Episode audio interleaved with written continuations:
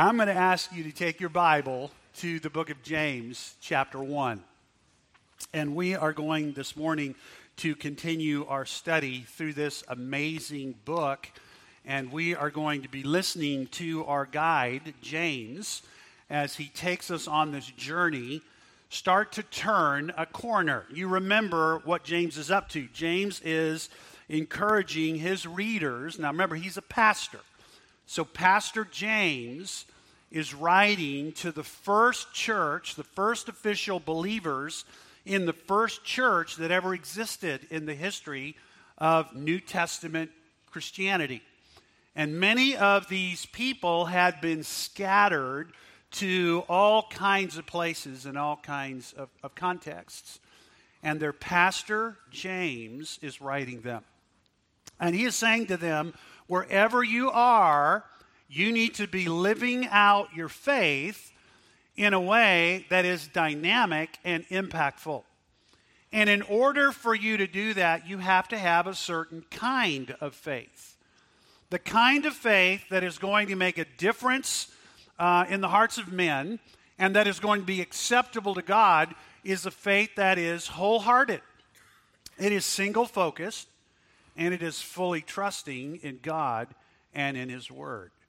And we've been saying that together almost every Sunday, and I want to do it again today because I want Pastor James to drive that truth home into our hearts. The kind of faith that, that God is wanting to develop in you and to develop in me is a living faith that we can display to the dying world around us. And that faith is wholehearted, single focused, fully trusting.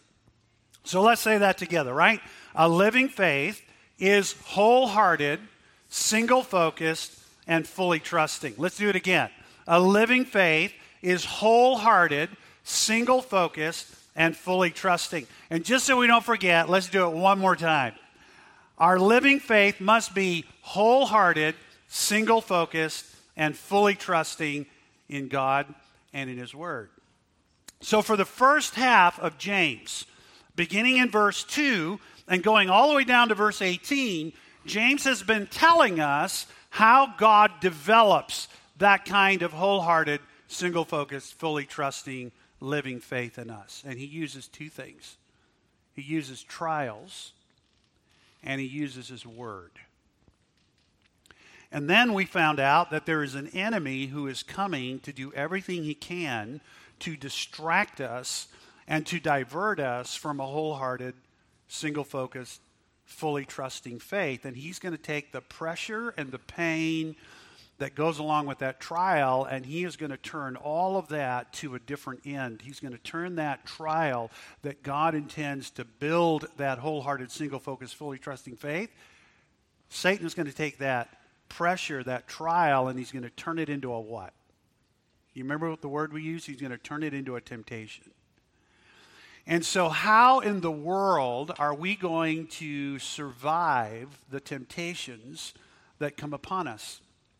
And James says, God, the Father of lights, has sent down a good and perfect gift from above. And that good and perfect gift is the word of truth that birthed you into the new life that you enjoy as a Christian. You were born again by the will of God through the word of truth, and you function now as first fruits. And we noted that the idea of first fruits was that James is talking about the fact that there is a creation that God created originally that wandered. And so, what did God, the Father of lights, do with his wandering creation? He intends to restore it. He intends to do with all of creation what he tells the spiritual readers of James to do in James chapter 5, verse 19 and 20, with the brother who is wandering. When the brother wanders, James says, Go find him and restore him. And God is saying, When creation wandered, I am going to restore creation. And the proof of that is that I have used the word of truth to rebirth a new creation. And that's you, and that's me. And we are the first fruits of the amazing shalom that God is going to restore to the universe. And so this is an amazing thing. So that's what God is up to. God is developing in you and He's developing in me this wholehearted, single focused, fully trusting faith that is the evidence, the beautiful evidence of the power of the gospel to rescue people and release people from sin. Now, what are we supposed to do with that faith? That's where James goes next. So, beginning in verse 19 and going all the way down to verse 27, James is going to turn the corner. It's like we're, we're going on the trail, and now James turns a little corner on the trail, and he says, Before we get to the next section, I want to tell you exactly what God wants you to do with the faith that He's been developing. He wants you to d- display it. You are to display your living faith in ways that are acceptable to God and credible to men. Now, James has a unique way of talking about this. He's going to use a word that we don't usually use when we talk about authentic faith. He's going to use the word religion. You can actually see that word in verse 26. If anyone thinks he is what? Religious. And then you can see it down at the end of that verse again. This person's religion is worthless. And then in verse 27, he's going to say, religion that is pure and undefiled before God. So James is introducing a word to us that we typically don't use because in our world and in our day and in our age, that word has sort of like empty connotations. But the word James uses here is a very important word for him, and it's the word for practicing your faith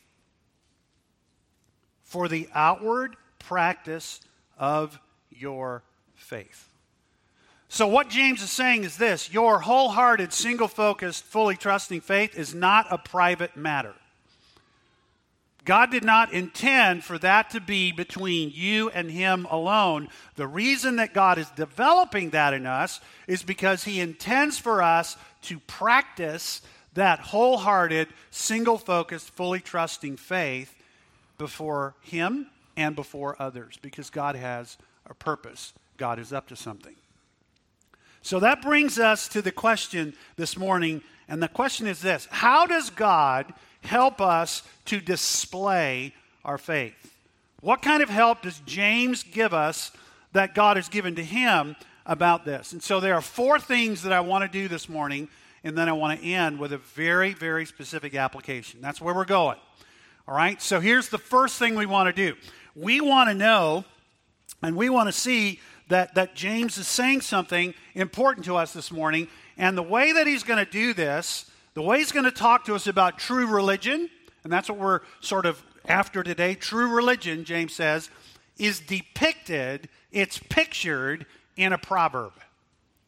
And James is going to introduce a proverb that, that will help us capture what he has in mind. Okay, now, proverb is a simple, memorable statement that paints a picture of truth for us that is portable. In other words, when we get the proverb, we get the truth, and we can carry it wherever we go because if we can remember the proverb, we can get back to the truth. So, the first thing that James does is he is going to depict true religion by a proverb. So let's, let's listen in to James in verse 19. This you know, my beloved brethren, but everyone, and here's the proverb everyone must be quick to hear, slow to anger, slow to speak rather, and slow to anger. So there's our proverb. It starts with this observation that, that James makes. He says, Know this. And he's calling attention to something that he's about to say. In other words, there's urgency to this. It's like James saying to us this morning, Now, I really want you to listen up. There's something you need to capture, there's something you need to know. And it has to do with this word of truth that I introduced to you in the last section. I talked to you about wisdom from above that will guide you through and sustain you through a trial. And then I talked to you about the word of truth that delivered you from temptations. Now, there's something I want you to know. So, this statement sort of looks back, it's like a hinge. It looks back and then it points us ahead. It launches us forward. And James says, There's something you need to know. And the thing you need to know, I'm going to tell it to you in a proverb. There's an instruction that I'm going to give you. And here's the proverb Be quick to hear, be slow to speak, and be slow to anger. Remember, I said that James is sort of, when he says, know this, he's hinging back. What is it that you are to know, and what is it that you are to hear? There's something that James has been talking about that he wants you to be quick to hear. The idea here is, is eager pursuit. There is this eagerness to hear this. And so, what is it that James wants you to be eager to hear? And, and, and it's real clear when you go back to what James has been saying. Up in verse 5, there is a wisdom that comes down from God that he gives when you ask him for it. And later we find out where that wisdom is located. That wisdom is located, if you look down to verse 18, that wisdom is located in the word of truth. And the proof of the power of that wisdom is that it brought you out of darkness into life. Now, James says, here's the proverb be quick to hear. What are you supposed to be quick to hear? That wisdom that is in that word. And the proof that you are quick to hear, and by the way, the word hear in this context is an interesting word. It's not private listening. I mean, if you go back to the time in which James was writing, most people did not have any access to a personal copy of God's Word. So, this is not James saying, make sure that you go and have a private time in the Word, although you should have those things. This is James talking about what would happen in the corporate worship of the church. Remember, James is writing to the church. And he is saying, You need to come eagerly to sit under the, the, the, public proclamation, the public exhortation, and the public instruction that comes from God's word. Be eager to hear what, what God's pastors are going to say to you. And he's the pastor over these people. So you can kind of see where James is going. Be quick to hear. And, and the proof that you are eagerly receiving the Word of God is going to show up in the rest of the proverb. If you are eagerly receiving the Word of God in your life, two things are going to be true. You're going to be slow to use your mouth, and you're going to be slow to use your temper. You're going to be slow to use your mouth, and you're going to be slow to use your temper. And the idea here is that there is a specific way that the people James is writing to have been using their mouth. And it is really clear as you get into chapter 3 and into chapter 4 that their mouth has been rolling because it has been fueled by the anger that is coming out of their heart. And so James says, as you listen to this proverb, be swift to hear. The thing that you are supposed to be eager to hear is the Word of God, and how you hear that Word of God is going to be evidenced by how you control your mouth and how you control your temper. And the reason that James is so urgent about this is this the righteousness of God is at stake. There's something that is coming out of you, and it is not accomplishing the righteousness of God. The word righteousness of God that you see here in this text is, is, is referring to two things. There are two concepts that James has in mind. There is righteous conduct that God expects of his first fruits. You are the first fruits of the shalom that God is bringing. And so, what should be showing up in your life are, are, is a conduct that is marked by righteousness that pleases God. And then, secondly, God has righteous purposes that He is accomplishing in His world. There are righteousness, there is a righteousness that God expects us to live out, and then there is a righteous purpose that He is accomplishing in His world, and He is saying to you and to me, Your anger does not produce either of those. The wrath of man, the anger, the stored up pent up anger that boils out of our mouth and explodes out of our hands when we finally can't take it anymore does not accomplish either of the purposes that God has to build in you and display through you a righteous conduct that pleases Him and to accomplish His own righteous purposes in life. Now, think about the implications of this for James's readers. I mean, they were suffering under fierce and prolonged and unjust persecution. Many of them had suffered unbearable loss massive economic reversal. Some of them were being brutally reviled, unjustly treated, unfairly maligned, ruthlessly persecuted by their neighbors and their coworkers for their faith. And as this went on and on and on and on over time,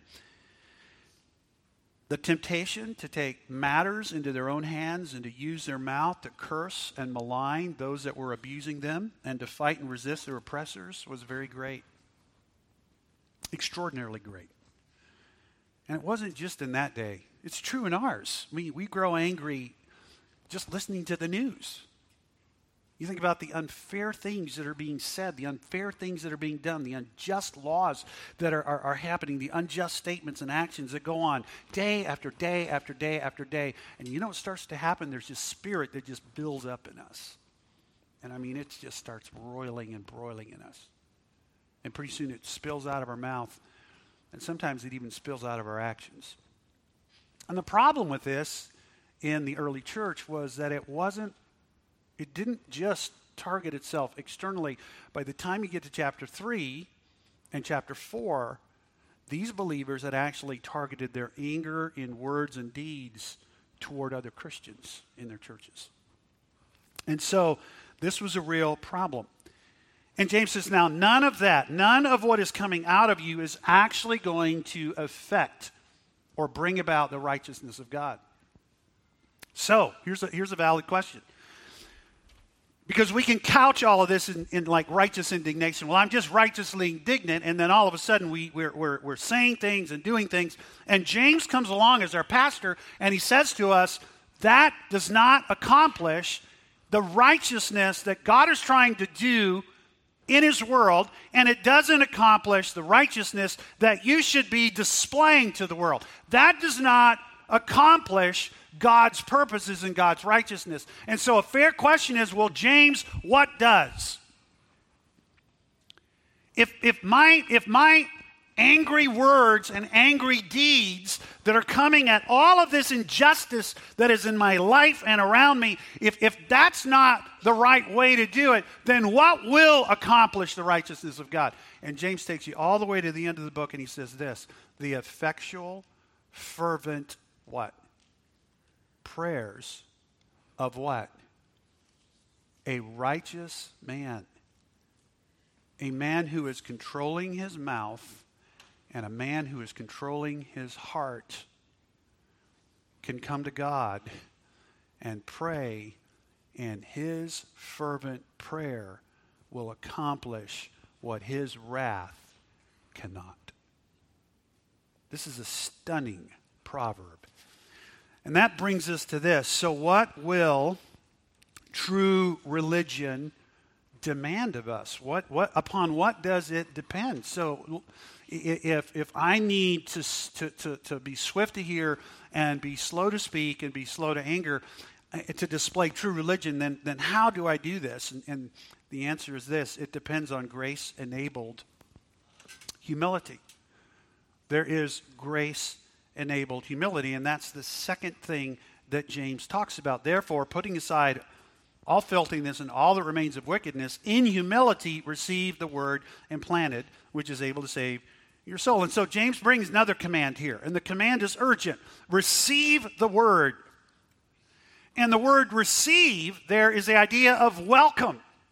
Welcome what God has to say through the instruction of his word. Now remember, James is talking to a group of people who are just like us. They're going to come together regularly to hear the preaching and the instruction and the application of God's word into their life. And James says to them, I have an urgent thing for you, and the urgent thing for you is receive and welcome that teaching into your life. And for that to happen, and I was talking about the idea here that, that you know, this is not jaded pre- predisposition. Well, you're going to have to prove it to me three times before I'll even listen. And this is not neutral, right? This is not us coming and going, well, whatever. The, the, what James has in mind here is an eager welcoming.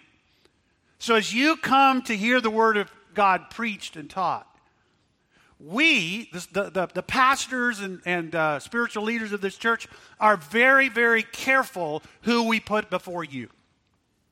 Because we realize what James is saying. You are called by God to come with an eager willingness to receive. Now, that doesn't mean you check your brain at the door, because you do want to go and study the scriptures to make sure these things are so. But there ought to be a predisposed eagerness to hear the instruction that God has prepared for you that week. That's why for us it is so important that we guard this pulpit and that people who stand here are people that we have confidence are going to interpret this word accurately and correctly and don't have an agenda to do it. And so here's the command receive the word, and then he tells you how to do that with meekness, with humility. And that humility is going to be accompanied by putting off certain actions and attitudes. And, and he describes it this way all filthiness and all that remains of wickedness.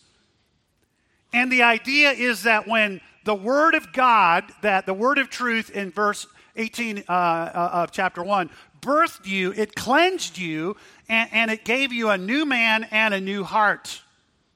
And it dealt with all of your sins. But you and I live in a world that is full of rampant wickedness. And we have a sin nature. And James is actually saying, as you come to hear the Word of God, here's the mindset. You are coming with a predisposition to take off any sinful thing or anything that is defiling you that the Word of God is revealing to you. So there's the idea of putting off certain actions and attitudes. And then there is the requirement of displaying a particular attitude and life orientation. And the idea there is humility. With humility. So what do you what do you mean, Pastor James, when you talk about the word humility? He's not talking about a verbal concept. He's not talking about someone who speaks poorly about himself or herself, not, not someone who is making sure you know that they're humble.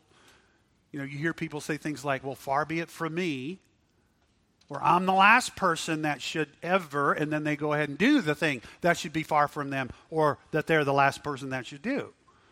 Or, you know, there, there are times where people want to make sure you know how humble they are.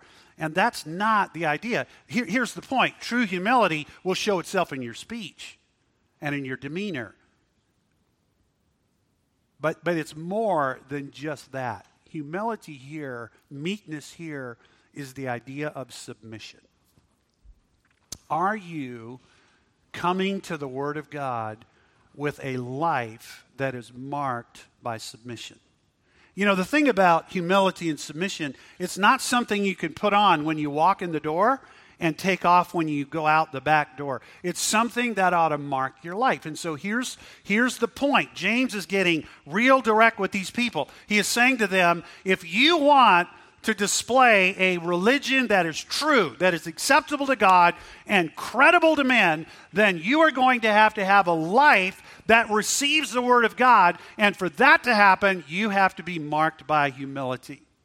There has to be a spirit of submission, joyful, willing submission to the Word of God, to the will of God, and to the spiritual authorities that God has put in your life.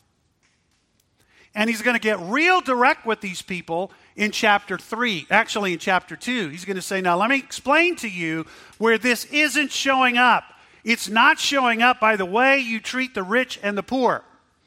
It's not showing up, humility is not showing up with what's coming out of your mouth, and it's certainly not showing up in chapter 4 with the relational conflict and stuff that's just happening all over. And it's not showing up in your life when you decide that you're going to do whatever you want to do. You're going to go to a city and you're going to make money, and you're going to come back, and it's going to be great in chapter 5. James says, I'm, I'm just going to show you all the places in your life where a lack of submission is showing up. And so that brings us to a really uncomfortable question this morning that I have had to ask myself, and you have to ask yourself. If James were looking at us, would he say those kind of things about us?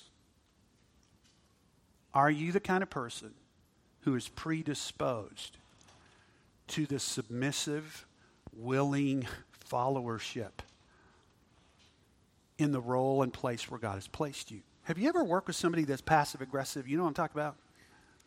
You ever, you know, I'm not going to ask you to raise your hand, but you ever work with somebody who's passive aggressive? Y'all sit in a room and, uh, and, and, and your boss has you in this room for a conference and, and everybody gets an assignment and, and this guy uh, or this lady, whoever it is, uh, decides, you know, that's really not what I want to do. But they just smile.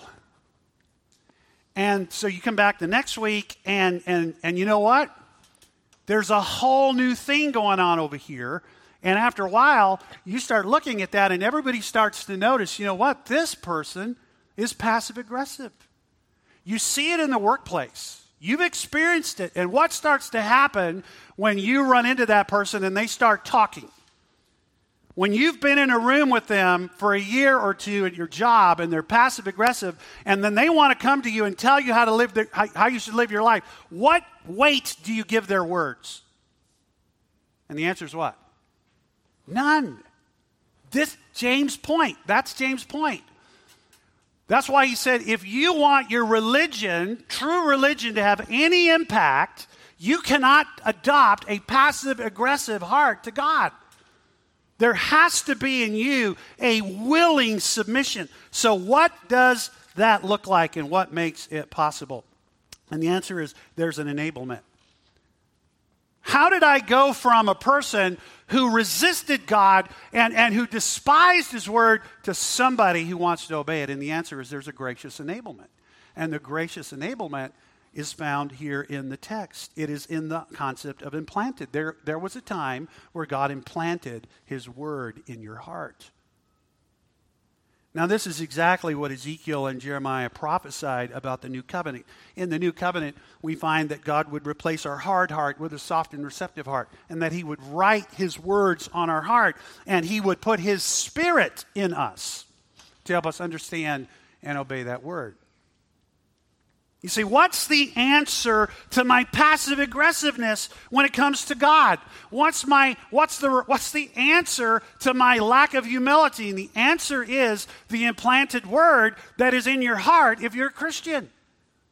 If you're a genuine Christian this morning, Jesus Christ inaugurated a new covenant with you, and he put a new heart in you, and he wrote his words on that heart, and he gave you his spirit to enable you to understand and obey that word. That's the answer. That's the answer. And that word is able to deliver your life. That implanted word can deliver you from your anger.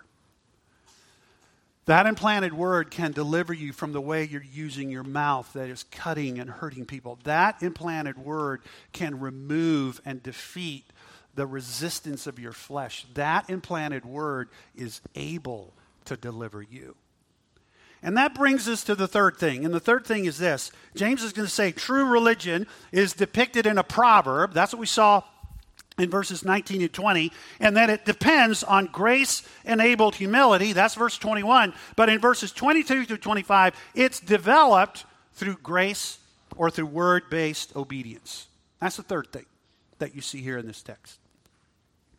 James says, Prove yourselves doers of the words or word and not merely hearers who delude themselves. For if anyone is a hearer of the word and not a doer, he is like a man who looks at his natural face in a mirror. For once he has looked at himself and gone away, he has immediately forgotten what kind of person he was. James says, All right, you're trying to develop and display a living faith, a wholehearted, single focused, fully trusting faith. And that is to be displayed in a religion that is true, it is genuine. So here's what it's going to take it is going to take word based obedience. And, and, and this is the instruction he gives prove yourselves to be doers of the word and not just hearers. This is a very pointed, rubber meets the road statement that James is writing to his beloved believers. He is saying to them, Look, you can tell me all you want about your faith. You can tell me all you want about the gospel. You can tell me all you want about how wonderful it is to be a Christian, but here's what will make your faith credible prove yourself, demonstrate. In other words, bring credibility to your speech. Prove yourselves, and, the way you're going to do that, the evidence that is going to back up the claim that you have a living, authentic faith is this do the Word of God. Don't just hear it, don't just talk it, do it. And he's going to give you uh, an illustration. He's going to talk about two men, and the two men are doing the very same thing. The two men are gazing intently into something. And he's going to give you an illustration uh, in the first century. He's going to take the illustration of a mirror. Now, how many of you looked in a mirror this morning? Let me, let me just ask you this way Is there anybody that didn't look in a mirror this morning? And, and we could probably spot you if you didn't, right? But, but we all looked in mirrors this morning. The mirror that James is talking about is not that. If you have in your mind the mirror that you looked at this morning, when you got and you looked in that mirror, there you were in all of your glory. I mean, you saw all of the beauty that God designed in you in that mirror this morning. I'm being charitable, right? But that's what, what happened. The mirror that James has in mind was nothing like that. They didn't have mirrors like that in the first century. What they had were these polished brass mirrors that were at a high gloss, and they were very expensive so the normal person hardly ever got the opportunity to look into one of those mirrors. And when you looked into that polished brass, you had to kind of look really hard to kind of figure out the distortions so you could get an idea of what you look like. In the ancient world, very few times would a person ever have the opportunity to see with his own eyes what everybody else saw every day. And sometimes they would get the rare privilege of looking in one of those brass mirrors, and they would look intently. And James says, that's what these two men are doing. And the mirror is the perfect law of God. I want you to notice some things about this perfect law of God. The word perfect there is describing this law, and, and it's the idea that someone has come and perfected it, someone has come and fulfilled it. And so now, this perfect law that has been fulfilled, and we know who fulfilled it, it's Jesus. This perfected law, this perfect law that's been fulfilled, now perfects us. It liberates us so that we can now live the way God intended us to live. So think, think with James. Now, James described this concept in chapter 1, verse 5 as wisdom from above. In verse 18, it was the word of truth that brought you life. And here in this text, it's the word which is able to save your soul, up in verse 21. And now, that wisdom, that word of truth, that word which is able to save your, your soul is now described as the law. And James is intentionally moving that image so that you realize this is not just a word to be received, and it's not just a word to be heard, it's a word to be obeyed. There are things God wants you to do because of this word. And, and the way you prove that your living faith is actually genuine is that you joyfully receive and you consistently obey whatever that word instructs and whatever it teaches. And so James says, Here are the two men. One is a professional hearer, he is a word hearer. He looks intently into this word. Can you think of professional word hearers today? What might they look like? They can't wait for the new sermon series. They got their notebook out. They've got a pile of notes. They got a study Bible marked up. They have their favorite preachers. And I mean, they've got books and commentaries. They are hearers who are looking intently into the Word. It is possible that some of them are professional what? hearers. And then James says the other man is a personal obeyer, he is a faithful obeyer. So, what is the difference between a professional hearer of the word and a personal, faithful obeyer of the word? This is not a trick question. What is the, what's the difference? They actually do something with what they have studied and learned and heard. And, and, and again, remember I said, you know, there are times as you preach when you're studying something and you're like, Lord, I can't say that. And you don't get to blunt the edge of what James is saying. This is where James is coming at. He's coming to these people and he's coming to us and he's warning those people and he's warning us of a very real danger. It is very possible that in a church like ours, we have the immense deception and danger of, of being a church of professional hearers. I mean, just think about our lives. Most of us have had more than ordinary exposure to God's Word in our life. We went to, grew up in a Christian home. We went to a Christian school. We went to a Christian university. We have studied. We, we, we listen to Christian podcasts. We have multiple Bibles. We, we, we, we, we're in discipleship groups. We do all of it. And James says, You're like the man who looked intently in the mirror. Now, what comes next is going to determine whether you're a professional hearer or a faithful obeyer. And it's this what do you do with what you've heard? And so that's the last thing that James says. There, the person who obeys is the one who's blessed. I mean, do you see that in the text? The one who, but the doer who acts, he, this one, will be blessed in his doing. So let's just get let's just get down to where it is. So you come to church and you hear the preaching of the word and it cuts. And you're like, oh. And you you know, you got your notebook full of notes, you got your Bible marked up, it cuts. And you decide, you know what? I'm just not going to listen to that. I'm not and, and there's an anger that starts to come up in your heart. James warned you about that, right? James said, Now look, here's the evidence of a submissive heart. You deal with your anger. And then as that just builds week after week after week, because it just gets worse. Or maybe you have this plan that you've got planned out, and the spiritual leaders in your life come to you that know you, not the ones that don't know you, the ones that actually know you, and say to you, you know what, actually, I don't think that's a good idea. Comes up in your heart. And over time, what happens to the preaching of God's word from those leaders? You just tamp it down. Because that anger is causing you to speak in your heart. Pretty soon, it's not just in your heart, it's coming out of your mouth. And the very thing that James warned you about in the proverb is now happening to you. And, and James is saying now, now the person who does that is not blessed the person who willingly receives the careful preaching and teaching of God's word in their life, that person will be blessed as he does what the word instructs. And that brings us to the final thing, and that is this, and this is where James has been going, and that is that true religion, the religion that is going to display a living faith, the practice of your faith that is going to display a wholehearted, single focused, fully trusting faith is displayed by gospel shaped living. And James says, now look, there is a real danger of you deceiving yourself about this. And he says it right at the end here in, verse 26. If anybody thinks he is religious and doesn't bridle his tongue, he deceives himself about what? About his religion.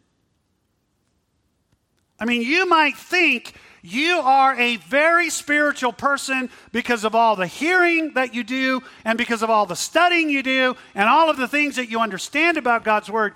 But basically, God says to you if this is not produced and displayed through gospel shaped living that is obedient to what God, what God has to say, you have deceived yourself. You haven't deceived God, and trust me, you probably haven't deceived others but you have deceived yourself. And so basically, he moves right to the evidence of true religion that God accepts and that men believe. And he's got three things Now, think about what James could have pointed to. James had a reputation in the early church of being amazingly pious. He went to the temple every day. When he went to the temple, he wore a linen garment. That was an amazing expense for a first century person like James. He was very careful to obey Torah. I mean, he never let, according to tradition, he never let a razor touch his hair or his beard, which was a sign of piety. And then when he died, it was discovered that he had huge calluses on his knees because he would spend time praying for Israel and he would spend time praying for people. And James could have said, Now, you want to know what true religion looks like? Let me tell you what it looks like. Look at what I wear when I go to the temple. Look at how I care for myself. I don't let anything, I, am I'm, I'm fastidious about uh, the, the razor piece in the Torah. And by the way, look at my knees. My knees, I'm just telling you, these knees didn't get there just by accident. These knees were, I mean, these knees, these are the knees, right? James doesn't point to any of that. James then says, look, look at what I wear, look, look, at what I do, look at, look at how this works. James says, let me tell you the evidence of religion that matters to God and that's going to impact people. Here's what it, here's what it looks like it looks like a, a spirit controlled tongue. In the congregation that James is preaching to, there were believers who were using their mouth in two ways. They would see a poor person, and they would look at that person and they would say, Go in peace. Be warmed and filled. That's our equivalent to say of saying, May God bless you, bless your heart. I hope you have a wonderful, blessed day. James says, That's how some of you are using your tongue. And then some of you are using that same tongue, not just in that way, you're using it to curse other people, while at the same time you show up at church to sing praises and utter prayers to God with that same mouth. James says if you want to know what true religion looks like, it looks like a spirit controlled tongue, and then it looks like a compassionate heart. It looks like a heart that looks like God.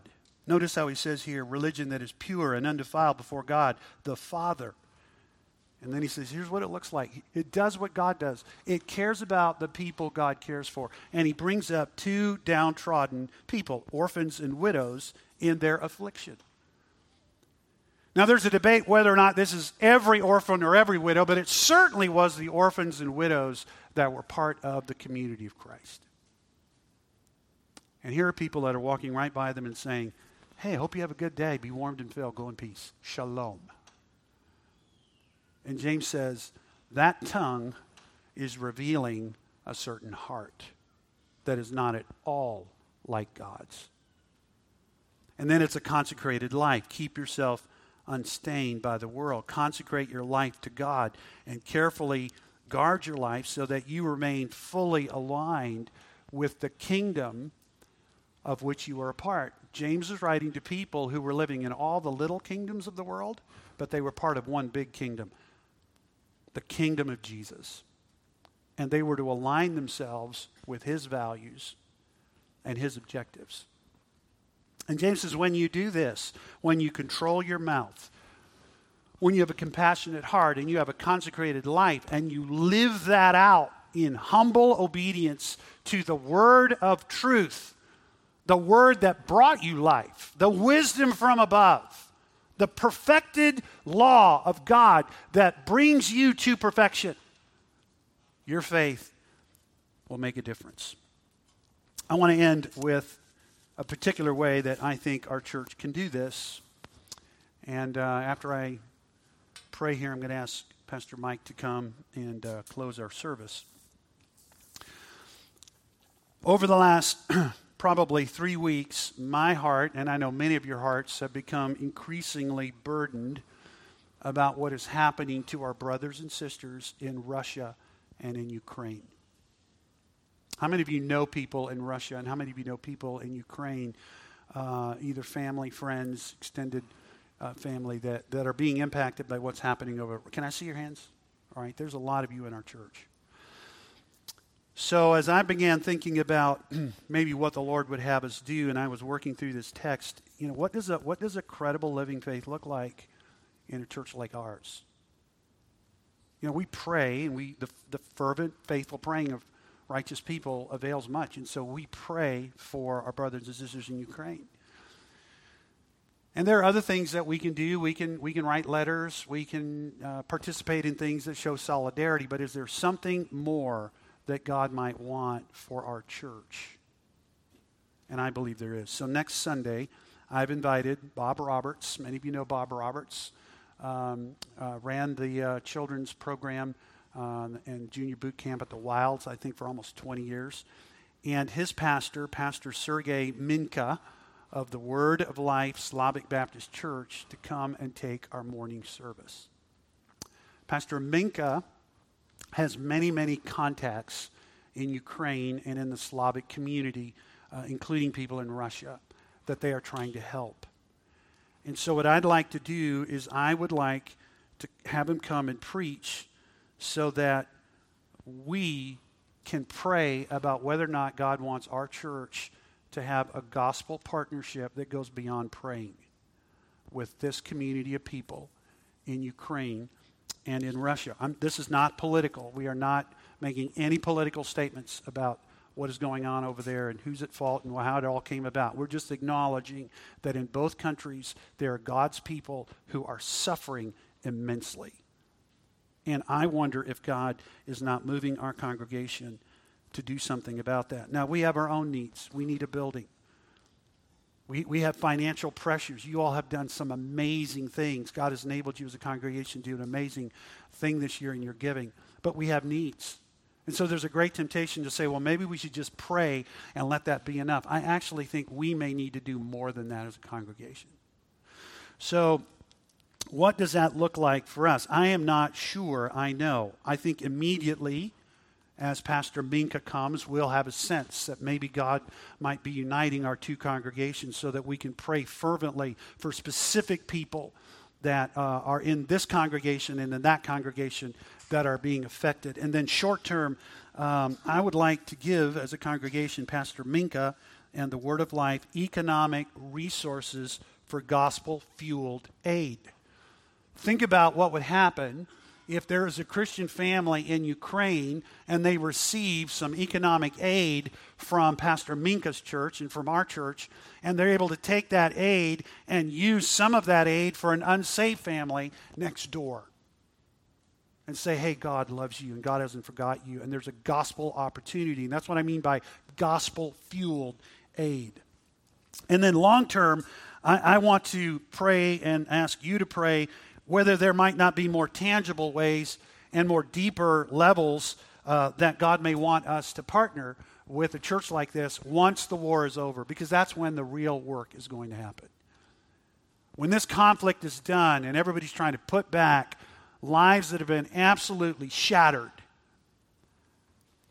all of the emotional responses are gone. All of the marches are done. All of the little letters are done and where are God's people? Because that's my burden. I want to think long term how do we get involved with a community of faith that can actually do work long term with our brothers and sisters in Ukraine and Russia? So I want you to pray this week. Pastor Minka will be here on Sunday. I'm looking forward to that. But you pray with us that God will show us what we need to do so that we can display exactly what James has been talking about true religion before God and men. Lord, thank you for your grace and your goodness to us. Lord, I pray that this word that James has delivered to us, fierce as it may have been, gracious as it certainly was because it came from you, would minister to us and that we would receive it not for what it isn't. It isn't the word of a human, but for what it is. It is your word and we honor you and we praise you and we thank you for it. In Jesus' name, amen.